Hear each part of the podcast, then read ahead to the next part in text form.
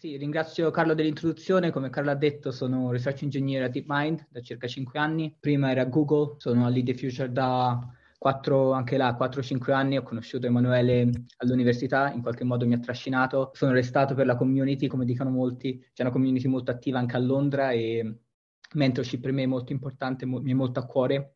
Nel mio percorso ci sono stati mentor molto importanti che hanno influenzato molto la mia crescita, il mio percorso e per questo per me il valore del give back, come anche Francesco Capponi ne parla molto, è molto importante e ci tengo molto. Uh, prima di iniziare volevo un attimo mettere le mani avanti perché uh, sono uno o due anni che non faccio una talk in italiano, sono 12 anni che sto all'estero, quindi se le aspettative sono che azzecchi anche solo un congiuntivo, mi dispiace di deludervi, ciò non accadrà. E un altro punto magari è quello che sì, io studi- eh, sì lavoro per DeepMind, lavoro anche per Google e entrambe le aziende ovviamente influenzano il mio pensiero, ne parlerò molto oggi, ma oggi non rappresento né l'una né nell'altra, sono comunque opinioni personali. Infatti quello di cui volevo parlarvi oggi è un po' più il mio percorso e guardare un attimo indietro, riflettere sia da un punto di vista tecnico e non tecnico su alcune delle uh, lesson, su alcune dei di ciò che ho imparato in questo percorso e magari una riflessione iniziale sul fatto che ciò che distingue spesso un buon ingegnere da un ingegnere eccellente, a good engineer from a great one, non è solamente le technical skills. Le technical skills spesso, sono necessarie ma non sufficienti. Quindi molto velocemente guardando un attimo il mio percorso, sono nato in Toscana, vissuto a Roma, poi mi sono trasferito in maniera un po' casuale a New York, inseguendo un'amica in realtà, um, e siamo andati a fare un'esperienza di sei mesi, uno scambio culturale dove l'obiettivo iniziale era imparare l'inglese. L'esperienza è stata per me molto, uh, molto importante. Uh, sono sei mesi che ho passato con una famiglia ospitante e alla fine di questi sei mesi ho deciso di rimanere una, una, un anno aggiuntivo. La scusa sul momento mi dicevo perché volevo rimanere sia per continuare a migliorare l'inglese sia per le opportunità che la città offriva. In realtà uh, Uh, la, il vero motivo per cui sono voluto tornare è perché a quel tempo mi ero innamorato follemente di una ragazza e a 17 anni questo può sembrare un motivo molto futile. Adesso che di anni ne ho quasi 30, non vedo motivo più nobile per prendere un biglietto e cambiare città. Una volta dopo due anni a New York mi sono trasferito a Londra per l'università, ho un background in computer science, ho studiato in College London, ho fatto un internship di sei mesi a Parigi a, Google. Uh, dopodiché ho ricevuto un'offerta per, a tempo pieno e volevo tornare a New York. Ma come vo- molti di voi sanno, l'H1B è un po' una lotteria, molta fortuna. Non sono stato fortunato, quindi ciò che Google mi ha detto è, ok, tranquillo, puoi stare un anno dove vuoi, ho scelto Londra di nuovo, e dopo un anno puoi tornare. Solo dopo un anno a Londra ho cambiato idea, ho deciso che non volevo più tornare in US. Spesso vado in US per lavoro, anche negli ultimi tre mesi ci sono stato due volte, ma Europa per me è casa, Londra per me è casa e sono felice adesso in questo momento qua, soprattutto adesso che mi sono trasferito a DeepMind. Ok, quindi riguardando un attimo questo percorso, un aspetto importante è appunto l'esperienza all'estero che se ne parla molto in Lead the Future, un aspetto molto comune, mi viene chiesto da molti mentee. Negli ultimi anni di The Future ho avuto circa una decina di mentee e quasi tutti mi hanno chiesto, eh, alcuni di loro fanno già un'esperienza all'estero e chi non la fa mi chiede informazioni. No? I motivi più comuni di cui si parla sono due, uh, i benefici principali. Il primo è quello delle opportunità, opportunità di lavoro, opportunità di ricerca, salari più alti indubbiamente, il secondo è quello di entrare a contatto con realtà diverse, prospettive diverse. Il classico esempio è la prima volta che sono andato in California, dove eh, tech è al centro, tech è regina e tutto viene dopo. Essendo cresciuto a Roma, dove quando si pensa a tech si pensa a IT support, sono due realtà completamente opposte. E questi valori si, sono diversi sia per lavoro, per famiglia, per relazioni. E entrare a contatto con realtà diverse è importante perché ci porta a riflettere, soprattutto ci porta a riflettere e ci porta a ragionare quali valori sono importanti per noi e quali altri invece sono influenzati dall'ambiente che ci circonda. E questi sono normalmente i due benefici di cui si parla di più. Ma oggi volevo parlarne di due aggiuntivi. Il primo è quello dell'indipendenza. Uh, andare all'estero forza un'indipendenza, forza un'autonomia. Autonomy, uh, mastery and purpose sono i tre pilastri, secondo Daniel Pink, su cui si basa internal motivation, internal drive. Quando sono andato a New York eh, mi era molto chiaro eh, lo sforzo economico, l'impegno economico che i miei genitori stavano facendo in quel momento. Anzi, avevo stimato un po' il costo dell'università, il costo della scuola, il costo del mantenermi a New York e mi ero calcolato il costo orario per ogni singola ora, no? qual era il costo, che, eh, qual era il costo per stare, per stare là, per avere quell'opportunità. Quindi avevo questo senso di responsabilità e urgency e volevo estrarre tanto valore quanto possibile da quell'esperienza. E questo è un parallelo anche nel mondo del lavoro, no? dove si parla spesso di micromanagement e ownership, dove ownership sta alla base di tutti i healthy teams.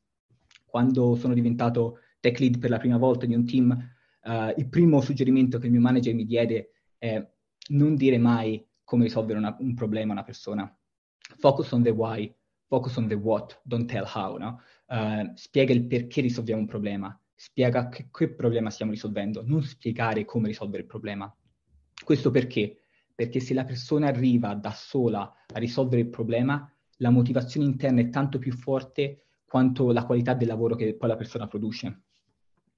E questo non è intuitivo, o magari se, se ne parla spesso ma non è common practice. E il secondo punto è quello che chiamo getting out of the box.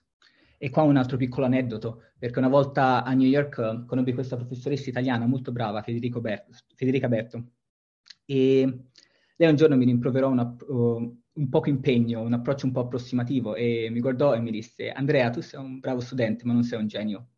Io risposi, io sorrisi e risposi, professoressa, ho preso il massimo dei voti. Lei mi guardò e mi disse, il voto non conta. Il voto non conta perché spesso ci focalizziamo troppo sul voto, sulla promozione, sul paper pubblicato, il numero di citazioni e così via, e ci dimentichiamo il perché lo facciamo. Anche se chiedessi in questa call, no, quanti di voi preferirebbero avere un 30 a un esame e il giorno dopo dimenticarsi tutto il materiale, rispetto magari a prendere un 26 e imparare qualcosa davvero, no? Materiale, qual, qual, knowledge che, che resterà. tanti di noi preferiremo un 30, ovviamente e però è importante riconoscere no, cosa c'è di sbagliato in questo ragionamento, in questo approccio. Perché? Perché spesso quando ci focalizziamo solamente su quel target, rischiamo di andare in questo hedonic treadmill. Quindi magari passiamo il primo esame, poi andiamo a quello successivo, poi la prima promozione, poi subito quella successiva, pensando sempre che, ci, che una volta raggiunto quel target saremo veramente felici, no? E ci dimentichiamo perché lo stiamo facendo. Perché il voto alla fine è solamente una misura la famosa good, good Hearts Law, when a measure becomes a target, it ceases to be a good measure. È una misura, non è un target. Infatti tutte le persone di successo, e per successo non intendo successo in, di carriera, ma successo che hanno fatto qualcosa di importante nella loro vita, non hanno, non, hanno mai iniziato con un desiderio di carriera, ma sempre stati, uh, hanno sempre inseguito una curiosità intrinseca. E, ehm, e, questo secondo me è veramente fondamentale, la curiosità, eh, seguire quella curiosità interna e non quel target, non quel voto, non quella promozione che tanto vogliamo. Dunque sono stato, dopo l'esperienza a New York sono andato a Londra, per, uh, ho studiato a Imperial e nel, mio, nel secondo anno di università ho fatto application a Google. Fin da piccolo volevo entrare a lavorare a Google, ero rimasto con l'idea di Google, la piccola Google, avevo letto la storia di Google quando ancora era una piccola società e feci il colloquio per uh, un internship il secondo anno di università e fu il peggior colloquio della mia vita. La domanda era molto semplice, feci una mezza scena muta, scrissi due linee di codice e, e ovviamente fu rifiutato. E questo per me fu un'esperienza, ci rimasi molto male, per due motivi. Uno perché ovviamente tenevo tantissimo a questa opportunità e ci avevo lavorato molto, ci avevo, avevo studiato molto per quel colloquio. E secondo perché quell'anno circa 15 persone della mia classe all'Imperial andarono a fare un internship a Google. 15 persone, meno di, eravamo meno di 100 persone, quindi significa una persona su 5 fece un internship e là. E ovviamente ero molto felice per loro, essendo amici, ancora ci sono amico con molti di loro, però quando è molto difficile essere felice quando una persona ottiene esattamente quello che vuoi dove tu non sei riuscito, no? Quindi è questo bittersweet uh, feelings. E questa per me fu una lezione molto importante perché? Perché da quel giorno iniziai a focalizzarmi su domanda dopo domanda, uh, coding interview dopo coding interview, e per quasi un anno, ne feci quasi un problema al giorno. Era il 2013, quindi lead code ancora non esisteva, nel 2000, che è stato inventato nel 2015, quindi era anche difficile trovare i problemi. E l'anno successivo uh, uh, ottenni nove, nove offerte di lavoro, Microsoft, Amazon, Facebook, including Google. C'è uno studio di cui vorrei presentare oggi, che è quello, um, uno studio pre- presentato su Nature Communications, Early Career Setback, uh, impattano uh, uh, la carriera futura. Una frase molto bella che è individuals with near misses systematically outperform those with narrow wins in the longer run. E si riflette a questo esempio mia, del mio colloquio sbagliato con Google. Se magari fossi stato accettato a quel colloquio con Google, sì, magari sarei stato felice sul momento, però non avrei mai fatto tutta quella pratica. Quello è stato nel 2013, sono passati quasi dieci anni, non ho più sbagliato un colloquio. quando ho fatto le mie conversion a Google in un'ora ho risolto quattro problemi e quando sono fatto conversion a DeepMind sette colloqui. E questo non perché sono intelligente, anzi sono abbastanza sicuro che la maggior parte delle persone in questa call sono molto più intelligenti di me, però uh, spesso attribuiamo al talento quello in realtà che è hard work. Una citazione molto bella di Newton è If others would think as hard as I did, then they would get similar results. Per, di- per chi di voi è interessato un po' alla ricerca, o anche per chi non lo è, c'è questa talk bellissima dove c'è un transcript di Richard Hamming. Richard Hamming, uh, Turing Award, in, la, ha fatto lavori stupendi sui grafi, inventore di Hamming Distance, eh, eh, Hamming Distance and so on. Era impressionato dal lavoro di John Tuckey e quando ha, ha, scoperto che John aveva la sua stessa età andò dal manager Bode e disse cavolo com'è possibile che John nonostante abbia la mia età conosce così tanto e John rispose you would be surprised Hamming how much you would know if you worked as hard as he, he did for that many years ti sorprenderesti quanto sapresti pure tu se avessi lavorato tanto quanto, quanto John quindi hard work not talent L'altro fattore molto importante di cui volevo parlare è quello della psychological safety, che è uno dei pilastri fondamentali di tutti i strong teams. C'è stato uno studio molto famoso a Google dove hanno guardato tutti i team più high performant e la qualità numero uno è sempre psychological safety e io sono completamente d'accordo. Psychological safety che penso si traduca in sicurezza psicologica, un po' quell'atmosfera dove le persone possono tranquillamente esporre dubbi, um, ammettere errori, um, esprimere dissenso senza aver paura di essere umiliati, ripercussioni o puniti. È il motivo per cui una persona può arrivare e dire Andrea non sono d'accordo col tuo approccio, non sono d'accordo con le priorità del team. Andrea ho fatto un errore, um, i risultati che pensavamo erano buoni sono completamente errati. Quante volte abbiamo visto magari rispondere a queste, a queste dichiarazioni con com'è possibile che ha fatto un errore del genere? ecco, quando senti un team del genere, un team o di, uh, frasi simili, posso assicurarvi che quel team non andrà da nessuna parte. Psychological safety è fondamentale. Perché? Magari come un esempio voglio fare quello che ho messo, questa immagine che ho messo in alto a destra. Qualcuno di voi la riconosce? Esatto Luca, Darwin, l'evoluzione delle specie. 1859, il Tree of Life, inizia con I think, io penso. Similmente Einstein, quando ha introdotto la uh, teoria della relatività tra 1905 e 1915, inizia con It seems to me, mi sembra. Quindi sono due delle più grandi scoperte a livello scientifico. Non sono iniziate con questo è così oppure chiaramente sono sempre io penso, mi sembra il caso, no? C'è sempre quel dubbio per questo è fondamentale in un team, soprattutto un team di ricerca, eh, dare, eh, creare quell'atmosfera dove si possa condividere dubbi, errori. Quando, non, non, vi, posso dire quante volte quello che pensavamo inizialmente fosse un errore o magari qualche numero, qualche, qualche sbaglio, poi in realtà abbiamo scoperto, ok, non è un errore, abbiamo scoperto qualcosa di nuovo. Questo capita continuamente. E, e, e però il 70-80% delle volte in realtà è un errore. Ci sono un errore nei dati, un errore nell'algoritmo e così via creare uno spazio safe dove le persone possono condividere è fondamentale per l'innovazione. E abbiamo parlato di autonomy, adesso abbiamo un pochino parlato di mastery, dell'importanza di hard work e il terzo punto è quello del purpose. Autonomy, mastery e purpose sono i tre uh, main drivers, i, i, tre pilastri fondamentali del, um, dello stimolo, di quella motivazione interna che ci porta a fare il lavoro migliore che possiamo. Per me purpose è molto importante perché dopo due anni a Google, dove mi accorgevo che eh, giorno dopo giorno sempre, eh, lavoravo su problemi interessanti, ero felice, il team era fantastico, però quando guardavo indietro non ero soddisfatto, avevo un vuoto interno. E quel vuoto interno era dovuto al fatto che lavoravo su progetti che non mi eh, mancava quell'impatto, quel, um, e la definizione di impatto qua è molto soggettivo, però per me voleva avere un impatto nel mondo reale, al di fuori dal mondo tecnologico. Quindi mi sono uh, spostato di Mind principalmente per lavorare su progetti energetici. Ho lavorato nel progetto che vedete qua sulla destra, ovvero nel cercare di predire uh, wind power, la quantità di energia che viene prodotta dalle pale eoliche, um, prode- uh, fare forecasting di questo power così possiamo integrarle meglio nella rete elettrica. Quindi questo è un problema principalmente basato nel predire la quantità di vento che arriverà a un determinato punto e cercare di ridurre quanto più possibile l'uncertainty là.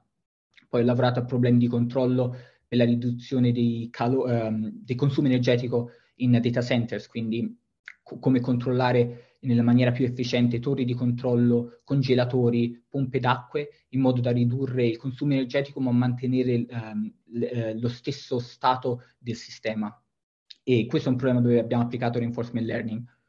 Uh, più recentemente sto lavorando su un mix di problemi fisici, sempre nel mondo energetico, di cui ancora non posso parlare troppo. Però quello che ho notato è che tante opportunità stanno spesso all'intersezione di due fields diversi. Nel mio caso machine learning and energy, però uno lo può guardare anche nel più piccolo, no? uh, software engineering e research. E spesso uh, all'intersezione dove sono le maggiori opportunità. Quello che è importante però è cercare davvero di capire l'altro field, perché Uh, arrivare all'intersezione è molto difficile trovare un esperto sia di machine learning che di energy, non lo troveremo mai. Quello che troviamo di solito è qualcuno che ha più esperti in machine learning, che ha un interesse in, uh, nel mondo energetico, esperti nel mondo energetico che hanno un interesse in machine learning e, e, là, e là c'è il dialogo, però è davvero importante ascoltare l'altro lato. E magari un esempio che faccio sempre è quello tra software engineers e researchers. Uh, l'approccio è molto diverso, sia l'approccio come, su come scriviamo codice, su come approcciamo problemi, e si tende spesso a sottovalutare l'altra fazione quasi, no? E fazione magari qua è la parola sbagliata, però spesso magari um, software engineers guardano al codice scritto in research um, e in maniera um, si chiedono come mai il codice è scritto in una certa struttura, no? O researchers magari danno per scontato alcuni aspetti che magari non sono così scontati è, è, il classico esempio che tutti pensano di essere ottimi programmatori, no? Similmente a tutti pensano di eh, saper guidare molto bene. Ho lavorato con centinaia di ingegneri e direi che di ottimi programmatori se ne contano, magari ne, ne posso contare un paio al massimo. Io stesso che programmo da 15 anni non mi definirei mai un ottimo programmatore, dopo milioni di linee di codice. Però quello che è importante è cercare di capire da dove, qual è lo, eh, cos'è che, quale problema l'altro field sta cercando di risolvere e perché ha approcciato il problema in quella maniera. Però l'ultima slide di cui volevo parlarvi oggi è che spesso, soprattutto quando si parla di machine learning, ci si focalizza molto su data. Data is the new fuel, i dati sono ciò che è importante, tutto si basa su training data. E penso che evaluation non, non riceva la stessa attenzione. Qua cosa intendo per evaluation? È una parola che voglio un attimo decomporre, perché evaluation è importante sia per comprendere il problema nel contesto. Troppo spesso ci si innamora del problema tecnico e ci dimentichiamo il vero problema che cerchiamo di risolvere. Ho fatto l'esempio di reinforcement learning prima. Quante volte vedo persone che cercano di applicare reinforcement learning quando non c'è motivo di applicare reinforcement learning? Il mio interesse non è applicare reinforcement le- learning, che penso si chiami apprendimento di, per rinforzo in italiano, giusto per applicarlo, no? Giusto per magari possiamo trovare una nuova applicazione. Il mio scopo è cercare un problema che si possa solamente risolvere con reinforcement learning, dove il reinforcement learning è l'unico modo per risolvere questo problema, perché altrimenti non c'è motivo per applicarlo. E questo è, una, una, è, un, è, un, aspetto che mi interessa per evaluation, quindi capire esattamente qual è il problema che cerchiamo di risolvere. E sembra una cosa molto banale, ma in realtà non lo è. Anzi, è, problemi, è uno dei fattori che ehm, soprattutto più giovani researchers they really struggle with, no? Si focalizzano solamente sul singolo valore, sul singolo problema, ma si dimenticano di guardare il problema complessivo. E l'altro aspetto è proprio quello più tecnico, no? esattamente come misuriamo quello che, come sappiamo che, se, se, vogliamo lavorare su un modello, come sappiamo se il risultato che otteniamo è buono o no, qual è il nostro baseline. Quelle sono, sono le prime due domande che uno dovrebbe rispondere. Il motivo per cui abbiamo così tanta difficoltà a applicare reinforcement learning eh, nel mondo reale non è tanto la mancanza di dati, ma la mancanza di evaluation. No? Spesso i problemi che cerchiamo di risolvere, c'è l'utente finale il problema, is the bottleneck, è da dove evaluation viene. E se non riusciamo a fare scaling di evaluation, non riusciamo mai a risolvere il problema in maniera automatica. E finisco con esattamente un'altra uh, citazione da Hamming, che è quella, a volte cambiando il problema leggermente si può, uh, si può fare great work invece di merely good work, che secondo me è una frase molto molto profonda.